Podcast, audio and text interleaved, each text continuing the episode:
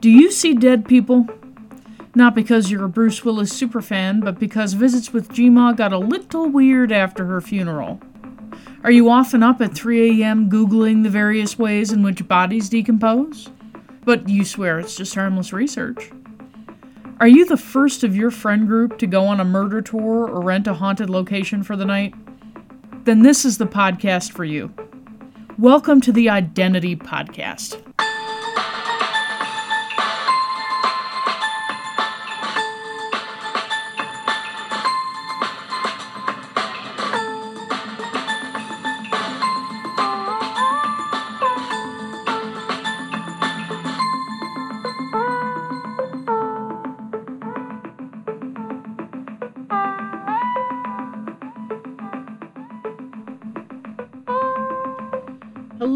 Pod listeners, and welcome back to another episode.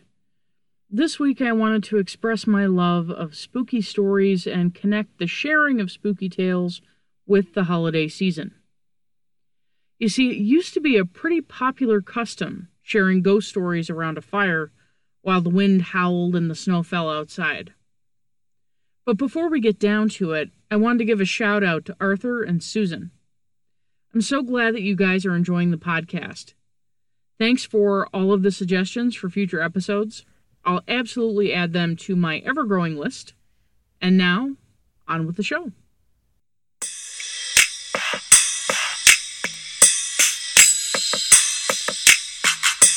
If you think about it, this time of year, a time when everything is dormant and cold, is the perfect time to snuggle in a blanket with a mug of hot chocolate and do our level best to scare the living shit out of the ones we love. When I was little, my friends and I would often observe the tradition of sharing spooky tales this time of year.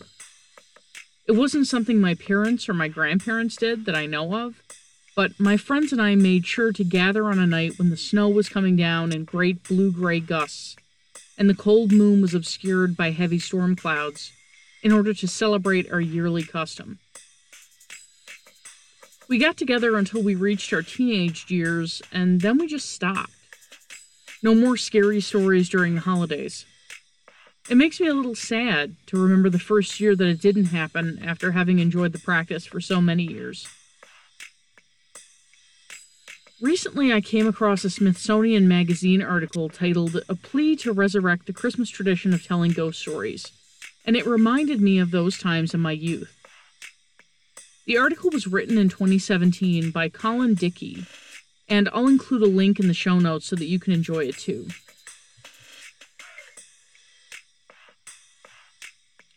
I think there's something about this time of year that makes us sentimental. Likely because there isn't much else to do but huddle in your house until the snow and cold recedes. I mean, okay, I know that there's a lot to do. There's sledding and skiing and ice skating and building various human forms out of snow, snowball fights. But if you're me, then you spend it huddling. Apparently, the custom of telling ghost stories at Christmas didn't really catch on in America. I guess the Puritans weren't fond, go figure, but was ensconced in the Victorian era in England. That kind of explains why my friends and I embrace the custom, Newfoundland was once a British colony, and a lot of the traditions have hung on. Before we get to the custom of telling ghost stories during the holidays, I think I should provide some background on storytelling in general. Humans are narrative creatures by nature. We enjoy telling stories to get our point across. I'm telling you a story for that very purpose right now. You can bet when people gather together to socialize, there will be storytelling. Of course, you can also count on how ridiculous those stories will be when malt liquor is added. I don't think we need to go all the way back to cave drawings, but I think it's pertinent to know where something came from so that we can track its trajectory. I mean, the custom of telling ghost stories during the holidays stretches back hundreds of years but finding the roots of storytelling itself is the real backbreaker. From reporter.rit.edu, quote, storytelling The oral tradition dates back to different points in history depending on the culture. These traditions use song, chant, and epic poetry to tell stories that's been handed down from generation to generation and eventually written and published. Myths were also first passed down through word of mouth. There is evidence of written symbols that date back to about 9,000 years ago. The first written stories were manually subscribed, whether on paper, stone, or clay. As described above, writing began as drawings, but over time it changed into script. The current alphabets were derived from older forms of writing, such as the Phoenician alphabet. The transition from oral to written culture overlapped, but is predominantly accounted for in ancient Greece, where the earliest inscriptions date from 770 to 750 BC. Scholars suggest that the Iliad by Homer is the oldest surviving work in the Greek language that originated from oral tradition, according to History of Information. Unfortunately, not all populations were literate, so only the educated class was able to read and write stories. This era also brought about the use of plays to tell stories. The next great milestone in communications history is the introduction of mass printing that would make news and other information more readily available to all. Printing helped increase literacy among lay people. Johannes Gutenberg is considered the inventor of the printing press in the 15th century, However, 600 years before Gutenberg, Chinese monks created a block printing mechanism that set ink to paper using wooden blocks. End quote. Today, tech has really affected the way that we communicate and the way in which we assimilate learned information for our social audience. I don't know how many times I've complained about how tired I am on a Monday morning and gotten a meme of Grumpy Cat from a friend in response. It's sad, really. I don't want to get all squishy about what life was like when I was younger, free from the chains of social media outlets and smartphones. But I will say the technology has been both a blessing and a curse. It's a double edged sword for sure. But anyway, let's get on with it.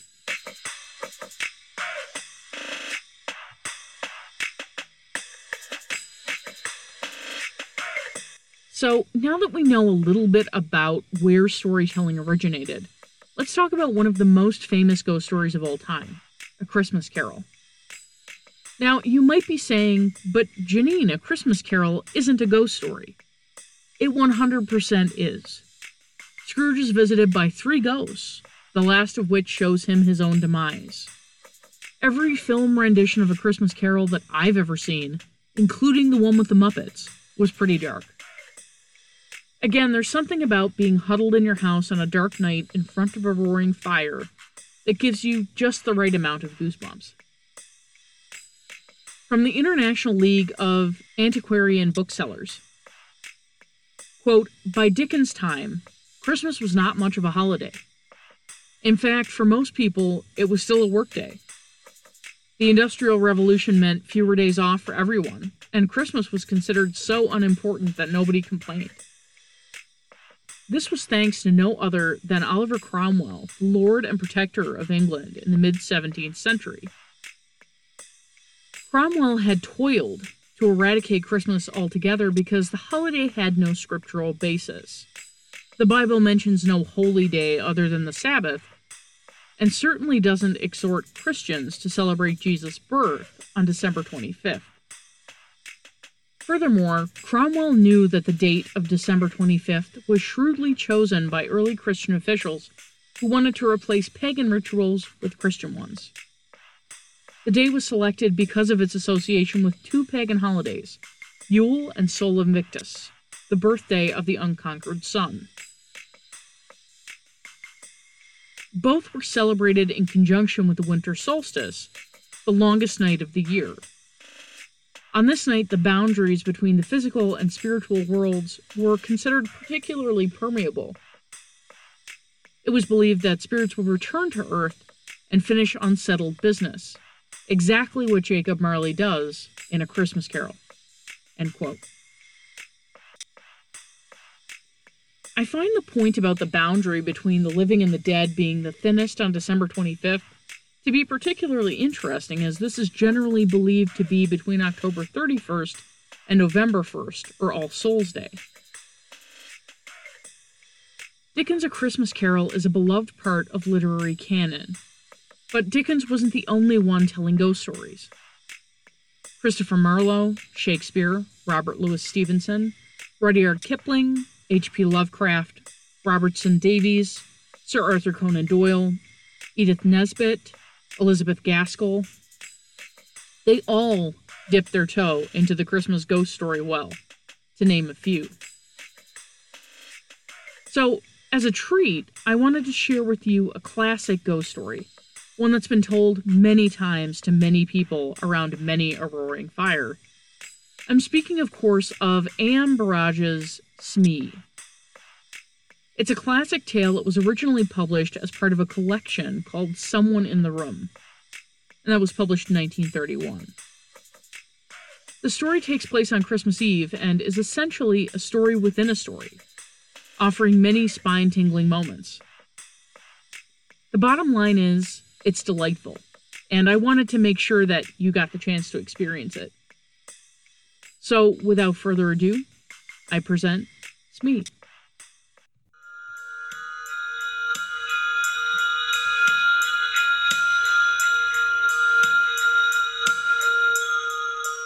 Smee by A.M. Burrage.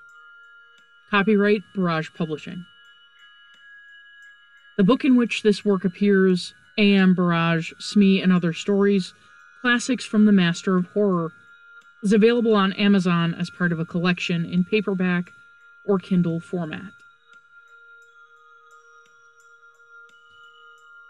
No, said Jackson, with a depreciatory smile. I'm sorry, I don't want to upset your game. I shan't be doing that because you'll have plenty without me. But I'm not playing any games of hide and seek. It was Christmas Eve, and we were a party of 14 with just the proper leavening of youth. We had dined well. It was the season for childish games, and we were all in the mood for playing them. All that is, except Jackson. When somebody suggested hide and seek, there was rapturous and almost unanimous approval. His was the one dissentient voice. It was not like Jackson to spoil sport or refuse to do as others wanted. Somebody asked him if he were feeling seedy. No, he answered. I feel perfectly fit, thanks.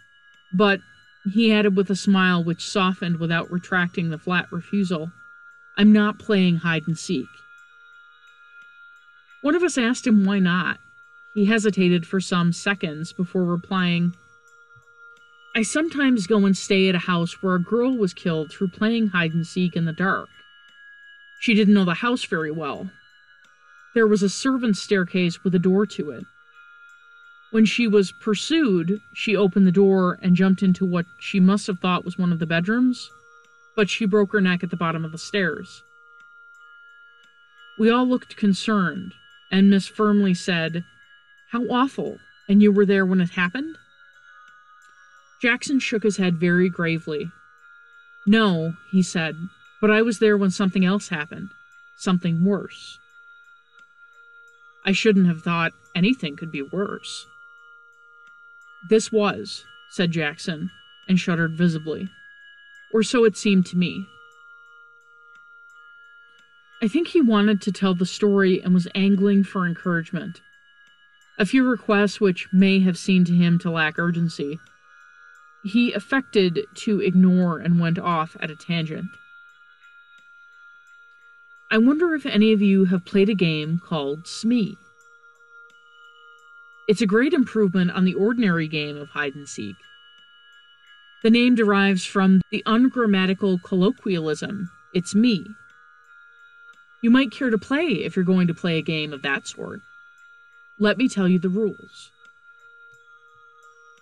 Every player is presented with a sheet of paper.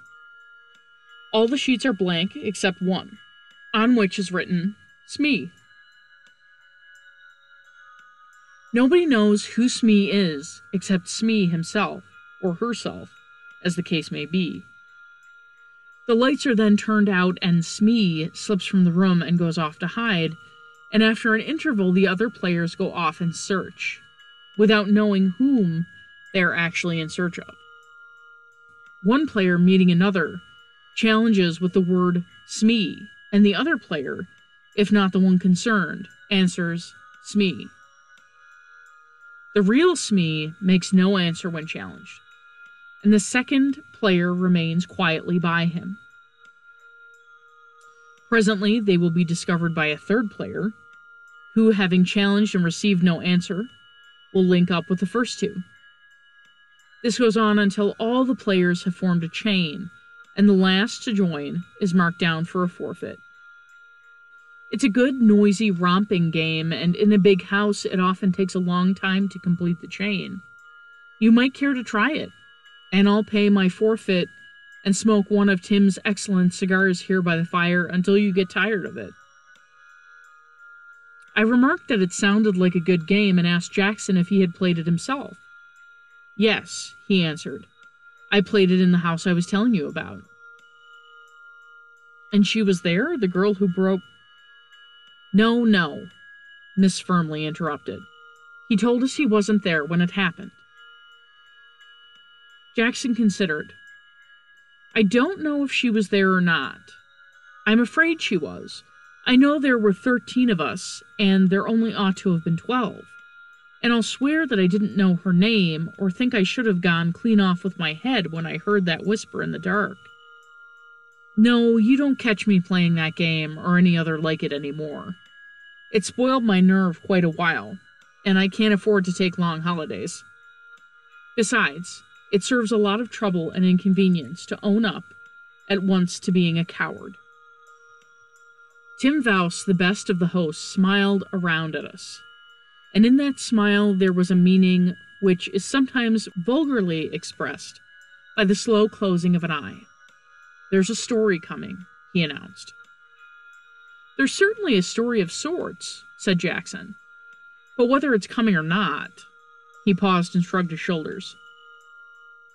Well, you're going to pay a forfeit instead of playing. Please. But have a heart and let me down lightly. It's not just a sheer cussedness on my part. Payment in advance, said Tim, ensures honesty and promotes good feeling. You are therefore sentenced to tell the story here and now. And here follows Jackson's story, unrevised by me and passed on without comment to a wider public. Some of you I know have run across the Sangstons. Christopher Sangston and his wife, I mean. They're distant connections of mine, at least Violet Sangston is. About eight years ago, they bought a house between the North and South Downs on the Surrey and Sussex border. And five years ago, they invited me to come and spend Christmas with them. It was a fairly old house. I couldn't say exactly of what period, and it certainly deserved the epithet rambling. It wasn't a particularly big house, but the original architect, whoever he may have been, had not concerned himself with economizing in space. And at first, you can get lost in it quite easily.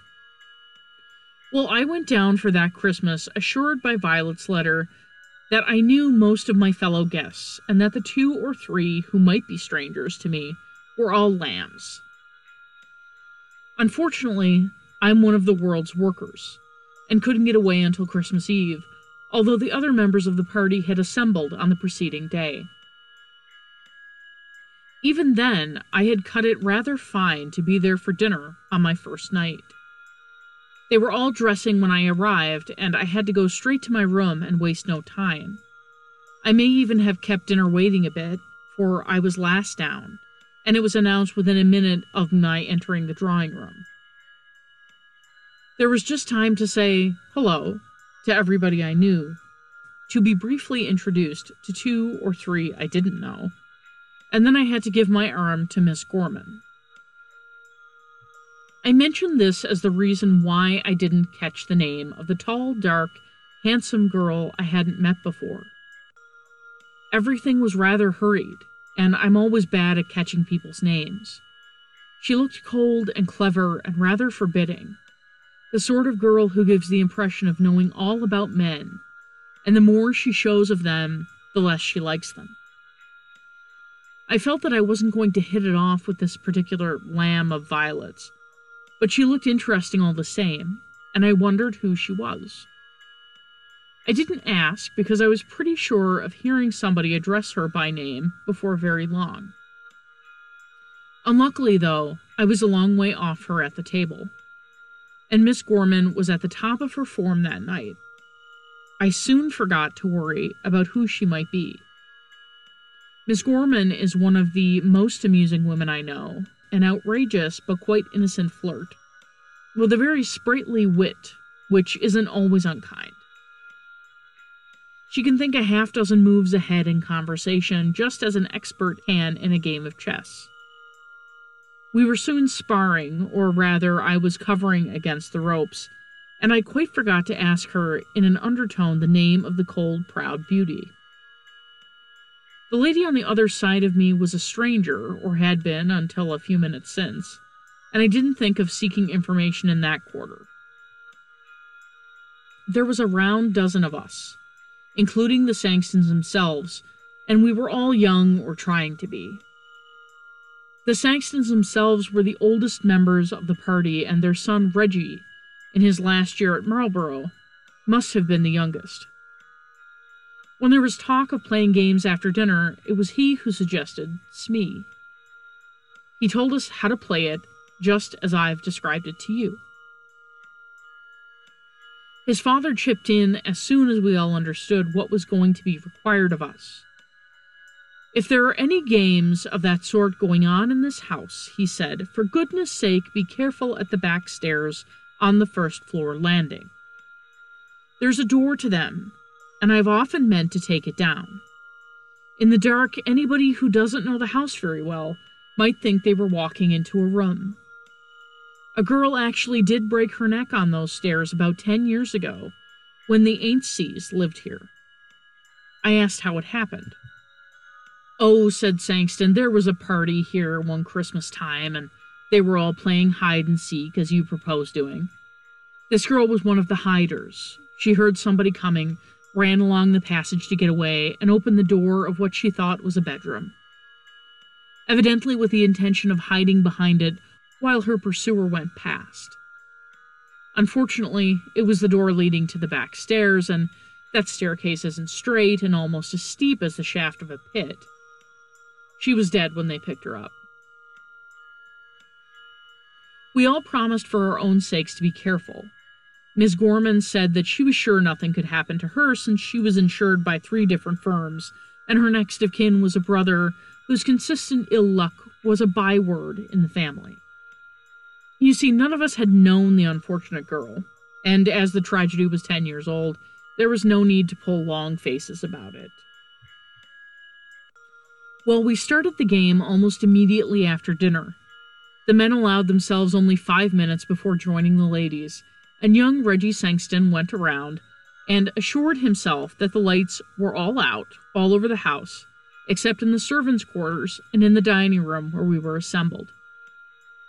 We then got busy with 12 sheets of paper, which he twisted into pellets and shook up between his hands before passing them around. Eleven of them were blank, and Smee was written on the twelfth. The person drawing the latter was the one who had to hide. I looked and saw mine was blank. A moment later, out went the electric lights, and in the darkness, I heard somebody get up and creep to the door.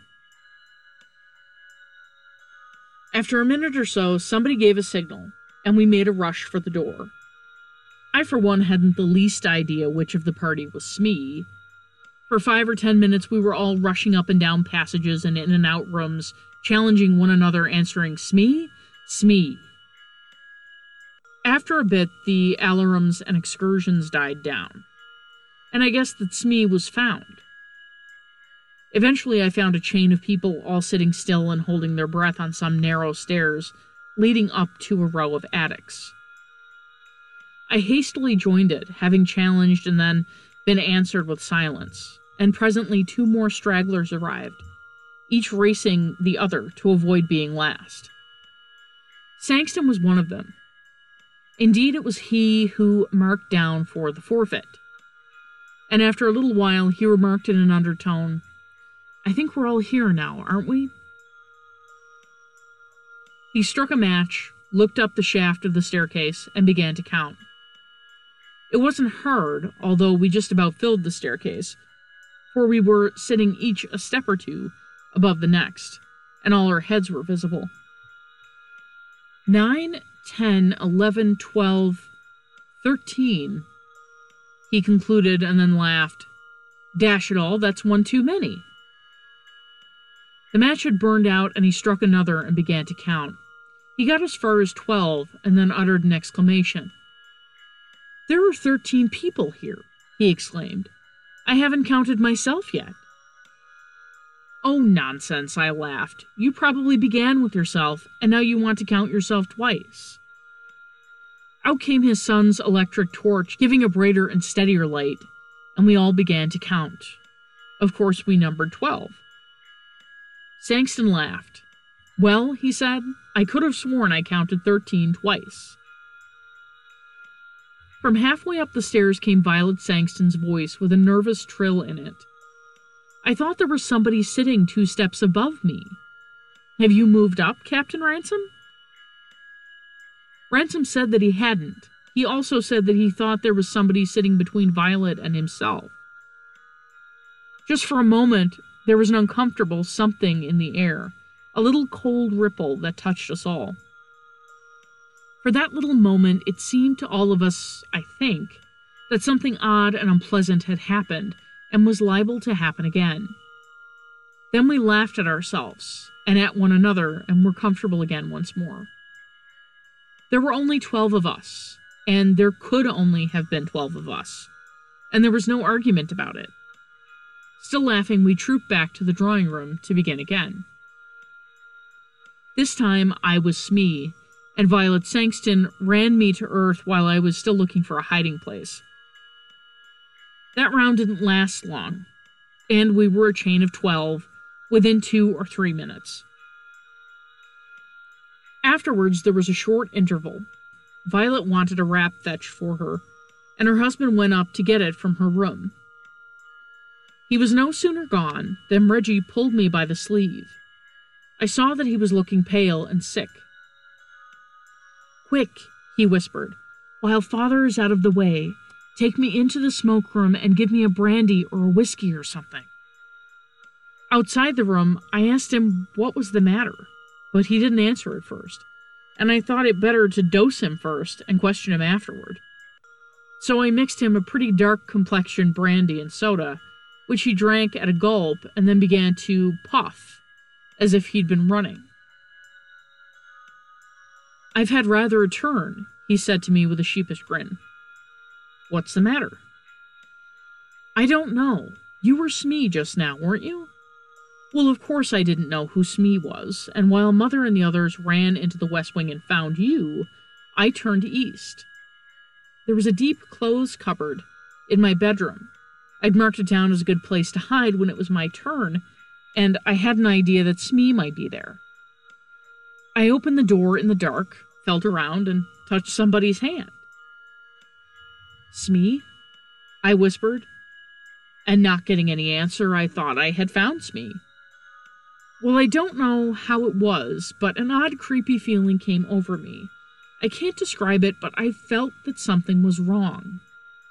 So I turned on my electric torch, and there was nobody there. Now, I swear I touched a hand and I was filling up the doorway of the cupboard at the time so nobody could get out and pass me. He puffed again. What do you make of it? You imagine that you touched a hand, I answered naturally enough. He uttered a short laugh. Of course I knew you were going to say that, he said. I must have imagined it, mustn't I? He paused and swallowed. I mean, it couldn't have been anything else but imagination, could it? I assured him that it couldn't, meaning what I said, and he accepted this. But rather with the philosophy of one who knows he is right but doesn't expect to be believed. We returned together to the drawing room where, by that time, they were all waiting for us and ready to start again. It may have been my imagination, although I'm almost sure it wasn't. But it seemed to me that all enthusiasm for the game had suddenly melted like a white frost in strong sunlight. If anybody has suggested another game, I'm sure we should all have been grateful and abandoned Smee. Only nobody did. Nobody seemed to like to. I, for one, and I can speak for some of the others too, was oppressed with the feeling that there was something wrong. I couldn't have said what I thought was wrong. Indeed, I didn't think about it at all. But somehow all the sparkle had gone out of the fun, and hovering over my mind like a shadow was the warning of some sixth sense, which told me that there was an influence in the house which was neither sane, sound, nor healthy. Why did I feel like that? Because Sangston had counted 13 instead of 12, and his son had thought that he had touched somebody in an empty cupboard. No, there was more in it than just that. One would have laughed at such things in an ordinary way, and it was just the feeling of something being wrong which stopped me from laughing. Well, we started again, and when we went in pursuit of the unknown Smee, we were as noisy as ever, but it seemed to me that most of us were acting. Frankly, for no reason other than the one I've given you, we'd stopped enjoying the game. I had an instinct to hunt with the main pack, but after a few minutes during which no Smee had been found, my instinct to play winning games, and be first if possible, sent me searching on my own account and on the first floor of the west wing, following the wall which was actually the shell of the house, I blundered against a pair of human knees. I put out my hand and touched a soft, heavy curtain. Then I knew where I was. There were tall, deeply recessed windows with seats along the landing and curtains over the recesses to the ground. Somebody was sitting in a corner of this window, behind the curtain. Ha! I had caught Smee. So I drew the curtain aside, stepped in, and touched the bare arm of a woman.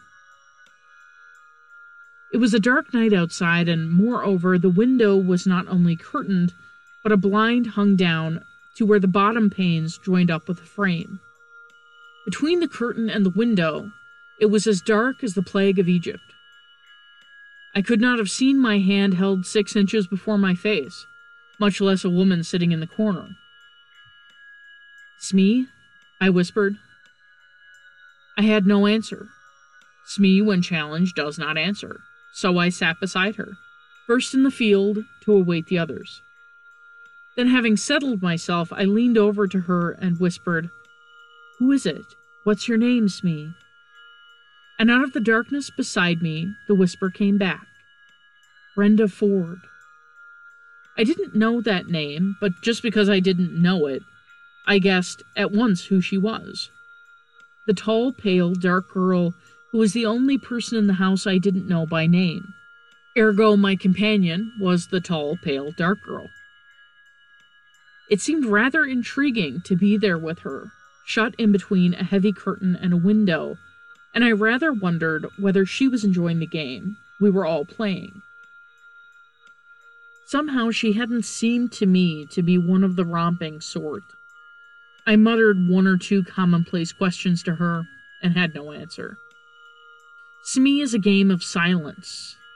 Smee and the person or persons who have found Smee are supposed to keep quiet and make it hard for the others. But there was nobody else about, and it occurred to me that she was playing the game a little too much to the letter. I spoke again and got no answer, and then I began to be annoyed. She was of that cold, superior type, which affects to despise men. She didn't like me, and she was sheltering behind the rules of the game for children to be discourteous. Well, if she didn't like sitting here with me, I certainly didn't want to be sitting there with her. I half turned from her and began to hope that we should be discovered without much more delay. Having discovered that I didn't like being there alone with her, it was queer how soon I found myself hating it, and that for a reason very different from the one which had at first whetted my annoyance. The girl I had met for the first time before dinner, and seen diagonally across the table, had a sort of cold charm about her, which had attracted while it had half angered me. For the girl who was with me, Imprisoned in the opaque darkness between the curtain and the window, I felt no attraction at all. It was so very much the reverse that I should have wondered at myself if, after the shock of the discovery that she had suddenly become repellent to me, I had had room in my mind for anything besides the consciousness that her close presence was an increasing horror to me. It came upon me just as quickly as I've muttered the words. My flesh suddenly shrank from her as you see a strip of gelatin shrink and wither before the heat of a fire. That feeling of something being wrong had come back to me, but multiplied to an extent which turned foreboding into actual terror. I firmly believe that I should have got up and run if I had not felt that at my first movement she would have derived my intention and compelled me to stay by some means of which I could not bear to think. The memory of having touched her bare arm made me wince and draw in my lips. I prayed that somebody else would come along soon. My prayer was answered. Late footfalls sounded on the landing. Somebody on the other side of the curtain brushed against my knees. The curtain was drawn aside, and a woman's hand, fumbling in the darkness, presently rested on my shoulder. Smee, whispered a voice which I instantly recognized as Miss Gorman. Of course, she received no answer. She came and settled down beside me with a rustle, and I can't describe the sense of relief that she brought me. It's Tony, isn't it? She whispered. Yes, I whispered back. You're not Smee, are you? No, she's on my other side. She reached a hand across me, and I heard one of her nails scratch the surface of a woman's silk gown. Hello, Smee. How are you? Who are you? Oh, is it against the rules to talk? Never mind, Tony, we'll break the rules. Do you know, Tony, this game is beginning to irk me a little. I hope they're not going to run it to death by playing it all evening. I'd like to play some game where we can all be together in the same room with a nice bright fire. Same here, I agreed fervently. Can't you suggest something when we go down? There's something rather uncanny in this particular amusement. I can't quite shed the delusion that there's somebody in this game who oughtn't to be in at all. That was just how I had been feeling, but I didn't say so. But for my part, the worst of my qualms were now gone. The arrival of Miss Gorman had dissipated them. We sat on talking, wondering from time to time when the rest of the party would arrive. I don't know how long elapsed before we heard the clatter of feet on the landing and young Reggie's voice shouting, Hello? Hello there. Anybody there? Yes, I answered. Miss Gorman is with you? Yes. Well, you're a nice pair. You've both forfeited. We've all been waiting for you for hours. Why, you haven't found Smee yet, I objected. You haven't, you mean. I happen to have been Smee myself. But Smee's here with us, I cried. Yes, agreed Mrs. Gorman. The curtain was stripped aside, and in that moment, we were blinking into the eye of Reggie's electric torch. I looked at Miss Gorman, and then on my other side, between me and the wall, there was an empty space on the window seat. I stood up at once and wished I hadn't, for I found myself sick and dizzy. There was somebody there, I maintained, because I touched her. So did I, said Miss Gorman, in a voice which had lost its steadiness. And I don't see how she could have got up and gone without our knowing it. Reggie uttered a queer, shaken laugh. He, too, had had an unpleasant experience that evening. Somebody's been playing the goat, he remarked. Come down. We were not very popular when we arrived in the drawing room. Reggie rather tactlessly gave it out that he had found us sitting on a window seat behind a curtain. I taxed the tall, dark girl with having pretended to be Smee and afterwards slipping away. She denied it. After which we settled down and played other games. Smee was done for the evening, and I, for one, was glad of it. Some long while later, during an interval, Sangston told me if I wanted a drink to go into the smoke room and help myself. I went and he presently followed me. I could see he was rather peeved with me, and the reason came out during the following minute or two. It seemed that, in his opinion, if I must sit out and flirt with Miss Gorman, in circumstances which would have been considered highly compromising in his young days, I needn't do it during a round game and keep everybody waiting for us.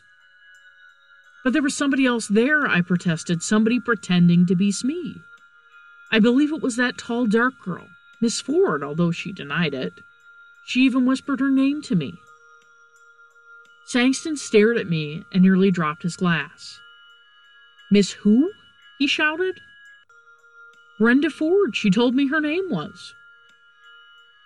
Sangston put down his glass and laid a hand on my shoulder. Look here, old man, he said. I don't mind a joke, but don't let it go too far. We don't want all the women in the house getting hysterical. Brenda Ford is the name of the girl who broke her neck on the stairs playing hide and seek here ten years ago. That's it for me, oddballs. I hope you enjoyed Smee and the goosebumps it gave you. I also hope you'll join me next year when the podcast returns for season 5. I'm expecting to start recording sometime toward the end of January, and I have many more creeptastic and weird tales to tell. I hope you'll join me for that, and I wish you a wonderful haunted holiday. And do me a favor tell at least one ghost story this time of year. Let's bring that tradition back from the brink of extinction. All the best, friends, and, as always, stay spooky.